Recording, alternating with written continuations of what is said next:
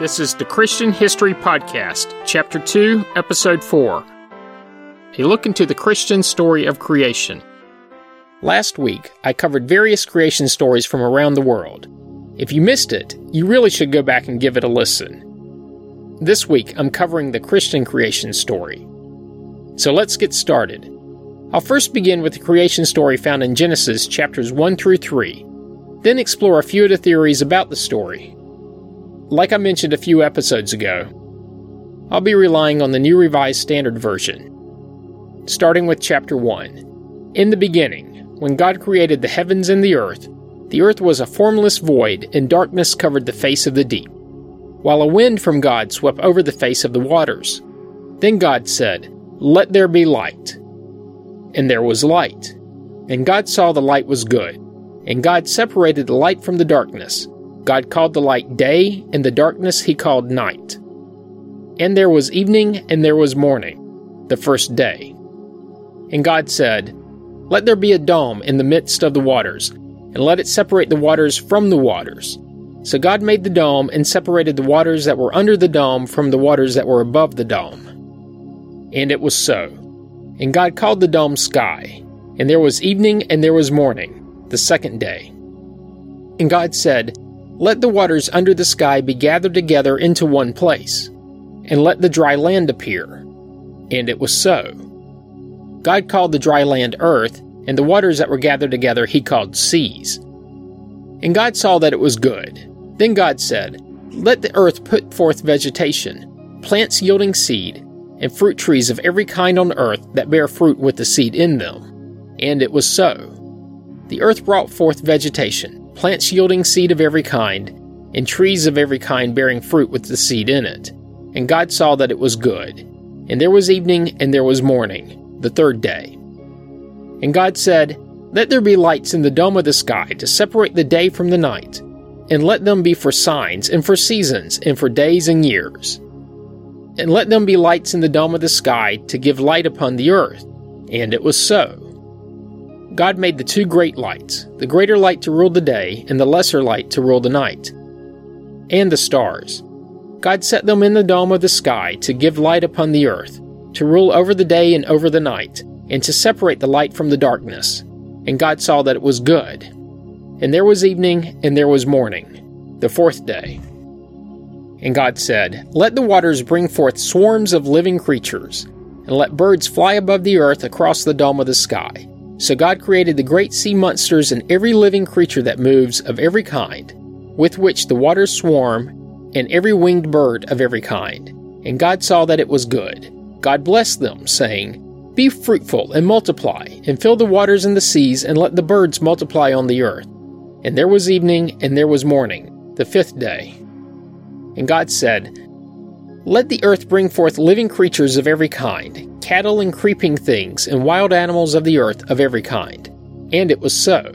God made the wild animals of the earth of every kind, and the cattle of every kind, and everything that creeps upon the ground of every kind.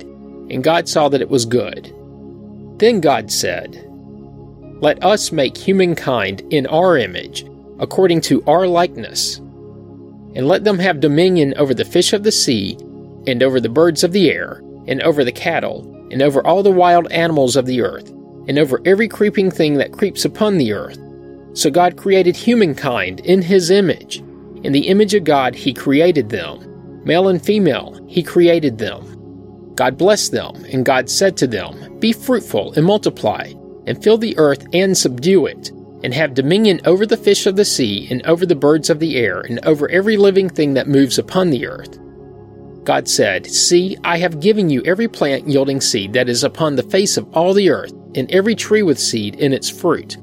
You should have them for food. And to every beast of the earth, and to every bird of the air, and to everything that creeps on the earth, everything that has the breath of life, I have given every green plant for food. And it was so. God saw everything that he had made. And indeed, it was very good. And there was evening and there was morning, the sixth day. Chapter 2 Thus the heavens and the earth were finished, and all their multitude. And on the seventh day God finished the work he had done. And he rested on the seventh day from all the work that he had done. So God blessed the seventh day and hallowed it, because on it God rested from all the work that he had done in creation. These are the generations of the heaven and the earth when they were created. In the day that the Lord made the earth and the heavens, when no plant of the field was yet in the earth, and no herb of the field had yet sprung up, for the Lord God had not caused it to rain upon the earth, and there was no one to till the ground, but a stream would rise from the earth and water the whole face of the ground. Then the Lord God formed man from the dust of the ground, and breathed into his nostrils the breath of life. And the man became a living being. And the Lord God planted a garden in Eden, in the east, and there he put the man whom he had formed. Out of the ground the Lord God made to grow every tree that is pleasant to the sight and good for food, the tree of life, also in the midst of the garden, and the tree of knowledge of good and evil. A river flows out of Eden to water the garden, and from there it divides and becomes four branches. The name of the first is the Pishon. It is the one that flows around the whole land of Havilah, where there is gold. And the gold of that land is good. Bdellium and onyx stone are there.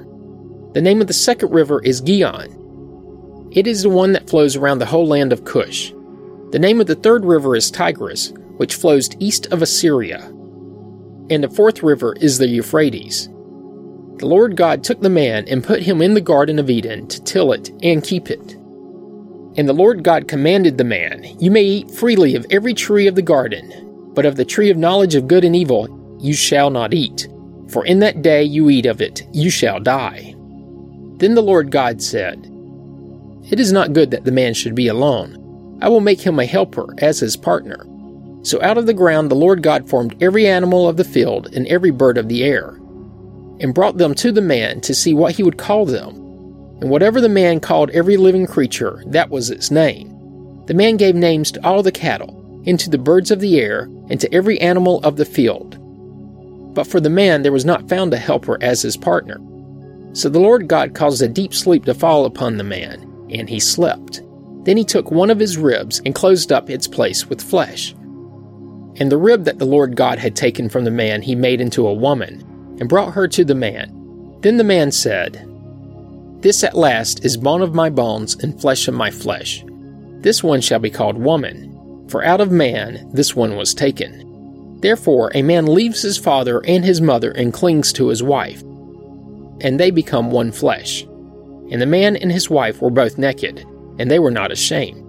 Chapter 3 now the serpent was more crafty than any other wild animal that the Lord God had made.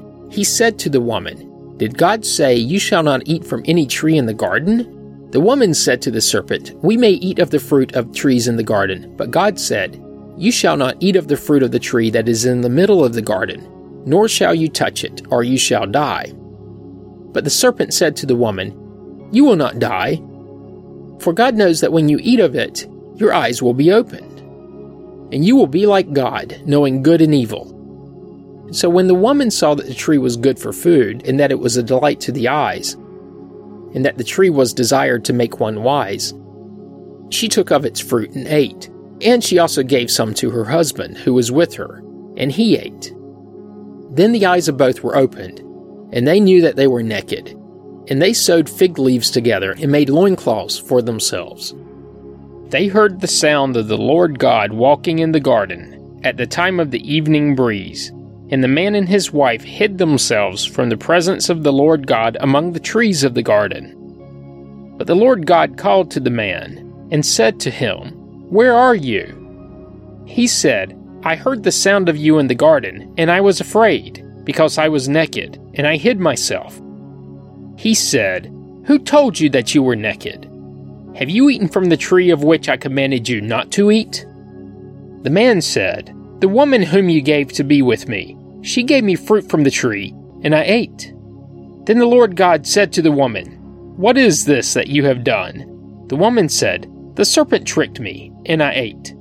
The Lord God said to the serpent, Because you have done this, cursed are you among all the animals and among all the wild creatures. Upon your belly you shall go and dust you shall eat all the days of your life. I will put enmity between you and the woman, and between your offspring and hers. He will strike your head, and you will strike his heel. To the woman he said, I will greatly increase your pangs in childbearing. In pain you shall bring forth children, yet your desire shall be for your husband, and he shall rule over you. And to the man he said, Because you have listened to the voice of your wife, and have eaten of the tree about which I commanded you, you shall not eat of it. Cursed is the ground because of you. In toil you shall eat of it all of the days of your life. Thorns and thistles it shall bring forth for you, and you shall eat the plants of the field. By the sweat of your face you shall eat bread until you return to the ground. For out of it you were taken, you are dust, and to dust you shall return. The man named his wife Eve, because she was the mother of all living. And the Lord God made garments of skins for the man and for his wife, and clothed them. Then the Lord God said, See, the man has become like one of us, knowing good and evil. And now he might reach out his hand and take also from the tree of life, and eat and live forever. Therefore the Lord God sent him forth from the Garden of Eden, to till the ground from which he was taken. He drove out the man, and at the east of the Garden of Eden he placed a cherubim, and a sword, flaming and turning, to guard the way to the tree of life. The end. Well, not really. It's just a prelude for all that follows, through today and tomorrow. The point of this episode is not to explain the differences between Genesis 1 and Genesis 2, and why some theologians argue that there are two creation stories, and others argue for a singular story from two perspectives. Such a deep dive is not the point of this podcast. I'm determined to educate you on what was happening in the world around the Bible. If you want to dive into that debate, there are plenty of sources available. In the beginning, over 3,000 years ago, Jewish desert dwellers in what is present day southern Israel told a story around campfires about the creation of the land in which they lived, the seas that they had seen, the animals they encountered, and the first man and first woman. Perhaps they were reading from clay tablets or sheepskin scrolls, or maybe it was just oral tradition. The story they told, and passed on to their descendants, described a pre creation scene much like the desert landscape in which they daily struggled for existence. From the dry desert dust, the Creator forms a man and breathes life into him, and then places him in a beautiful oasis like garden, abundant with fruits and everything he needs to not only survive, but to also thrive. The Creator takes a personal interest in this first man, and sets about trying to find him a suitable companion. When none of the creatures he first forms provides the man with the comfort he had hoped, the Creator makes the first woman, and everything goes well for a spell. In the story told in the desert, but then the Creator is disobeyed and it all falls apart. The Genesis creation narrative is vitally important to both Judaism and Christianity. It is made up of two parts, roughly equivalent to the first three chapters of the book of Genesis. But before diving in, I must remind you that in the original Hebrew text, there were no chapter and verse divisions. These were added later for ease of reference. In the first part, which spans from the first verse to Genesis chapter 2 verse 3, Elohim, the Hebrew word for God, creates the heaven and the earth in 6 days. Starting with darkness and light on the first day, and ending with the creation of mankind on the sixth day. God then rests on, blesses, and sanctifies the seventh day.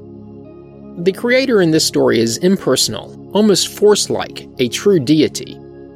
The pre creation setting is perhaps a watery chaos or maybe even emptiness. He begins by creating the heavens and the earth.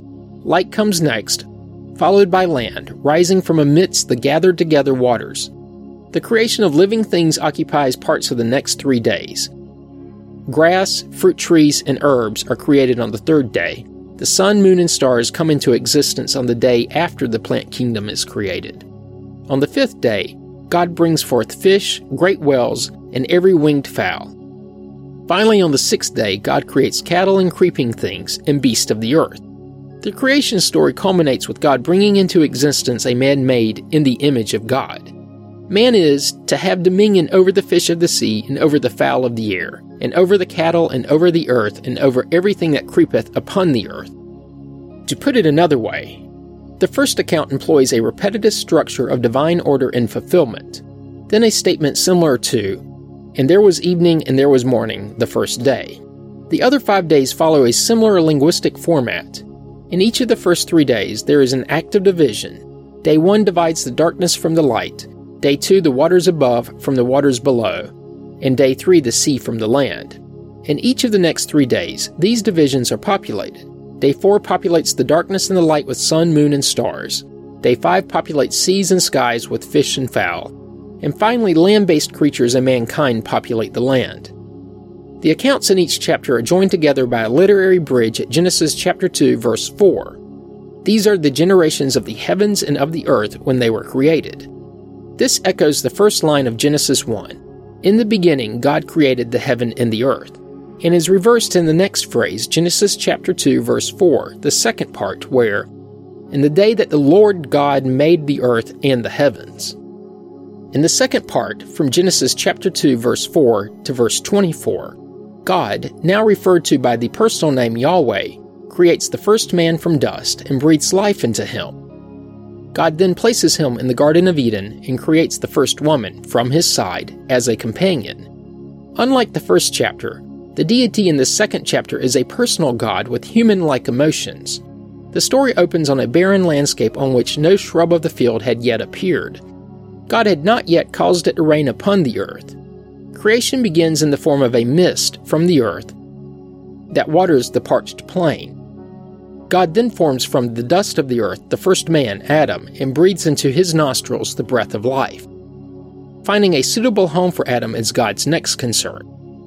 Unlike in the first chapter, God takes a paternalistic interest in the first human, his very special creation. He plants an oasis like garden in Eden, proclaiming it is not good for the man to be alone. I will make a helper suitable for him. God forms all the beasts of the field and all the birds of the air. When none of the beasts proves to be much comfort to Adam, God takes one of the first man's ribs and makes the first woman, Eve. Adam and Eve anger God by eating a forbidden fruit. Also, from this first union of man and woman, the writer explained, have come all of us. Genesis 1 and 2 provide accounts of what God did during the creation. But these two chapters don't seem to agree. Are there two different accounts of creation under discussion in Genesis 1 and 2? It is argued that Genesis 1 represents animals as existing before man, yet Genesis 2 has Adam created before the animals are formed. But the text of Genesis chapter 2 verse 19 merely suggests that the animals were formed before being brought to man. It says nothing about the relative origins of man and beast in the terms of chronology. Some scholars have argued that the reverse creation chronology, as seen in the two chapters, is supposed to demonstrate conflicting creation accounts. The first account starts out with the creation of heaven and earth. The second narrative begins with the making of earth and heaven. But many other scholars point out that the focus of each narrative is different. In the first chapter, heavenly activity is in focus, specifically being made in the image and likeness of God. Look no further than the literary bridge in Genesis chapter 2 verse 4. These are the generations of the heavens and the earth when they were created, in the day that Jehovah God made the earth and heaven. In this one verse, there is contained the heaven earth and earth heaven motif. In the second chapter, man is the center of interest, preparing the way for the account of the fall. Chapter 2 also gives certain added details about man's original condition which would have been out of place in the grand declarative tempo of Chapter 1. Overall, there is a noticeable difference in the style within the two accounts, but the record is consistent with the plan to narrow down the story to man. Diving a little deeper, the two stories are more complementary rather than overlapping, with the first concerned with the overall creation, while the second focuses on man as the cultivator of this world. Of course, there are significant parallels between the two stories, but there are also significant differences. The second chapter uses a simple flowing narrative style that proceeds from God forming the first man through the Garden of Eden to the creation of the first woman and the institution of marriage. All of this is in contrast to the regimented seven day scheme of Genesis 1. The omnipotent God of Genesis 1, creating a humanity that shows no faults, while Genesis 2 shows that the humanity he creates has faults and are punished for acts which would lead to their becoming omnipotent. One more thing no matter which hypothesis you subscribe to. It would seem odd that the two chapters would make it through centuries of editing and no one would delete one of the chapters, unless that's the way it was supposed to have been written. And since this is the biblical story of the creation of everything, I'll take just a minute and touch on creationism. Specifically, creationism is the belief that the universe and life originate from specific acts of divine creation. In Western culture, this act of creation is usually that which is described by the Genesis creation narrative, though Augustine of Hippo in the 4th century AD, and who I'll cover in depth at some point in the future, gave a metaphorical interpretation of the Genesis creation. Many creationists take a biblical literalism approach to the Genesis creation narrative and reject the scientific theory of evolution. As evolutionary thought developed, beginning in the 18th century, various views aimed at reconciling the Abrahamic religions and Genesis with biology and other sciences developed in Western culture. Those holding that species have been created separately were generally called advocates of creation. Many evolutionists successfully attempted to describe them with what they considered to be an insulting word, and that word is creationist. As the creation evolution controversy developed over time, the term anti evolutionist also became common. Beginning in the early 20th century, the term and concept of intelligent design came into being. Like Augustine of Hippo and many other people and concepts I've mentioned in the past, this too will be covered in depth at some point in the future. Does it really matter if there is one creation story from two different perspectives or two stories from two writers? To me, it makes no difference. No man witnessed the events before he was formed from the dust, so no one would be capable of completely and accurately recalling what happened. But, no matter which camp you subscribe to, one thing is for certain, and that is that something did happen and there is no doubt that it was caused by something greater than the forces of you, me, and all of us that have ever been combined. In direct contrast with many of the creation myths I covered last week, the Hebrew version has a certain simplicity and confidence stemming from a resilient monotheism. The Old Testament begins with a brilliant and confident statement In the beginning, God created the heaven and the earth. And yes, that is from the King James. Why? because it's more memorable, maybe the most memorable first line ever written, as it should be. In this interpretation, there is only one blemish. God's world sounds perfect, and surely must be so. But we, who live in our present world, know the world is far from perfect. There are such things as disease, natural disasters, violence, despotism, and death. Why is this, given the perfect world that was created? The creation story provides a complete answer in the second chapter of Genesis. Everything was indeed perfect in the Garden of Eden, and would have remained so if Eve and Adam had not eaten the fruit of a tree which God had forbidden them to touch. After this act of disobedience, Adam and Eve are cast into the real world, with all the death, disappointment, and destruction that is inherent in that realm. So that's the episode for this week. Join me next week when I'll dive into the geography of Mesopotamia the region where all this is believed to have taken place. And I'll begin with the four rivers mentioned in the creation story the Pishon, Gihon, Tigris, and Euphrates. As always, you can find information about the podcast on the internet at ChristianHistoryPodcast.com. Comments and questions can be sent to comments at ChristianHistoryPodcast.com. You can also find the Facebook page by searching the phrase Christian History Podcast as three separate words. Thanks for listening and have a great week.